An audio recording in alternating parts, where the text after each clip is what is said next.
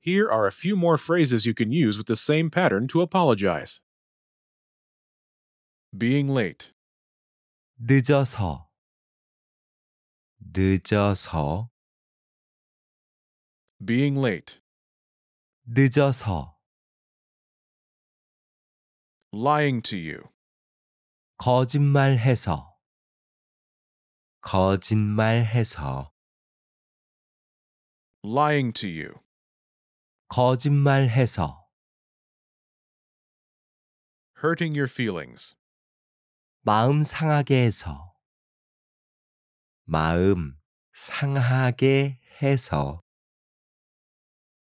hurting your feelings, 마음 상하게 해서 canceling, 취소해서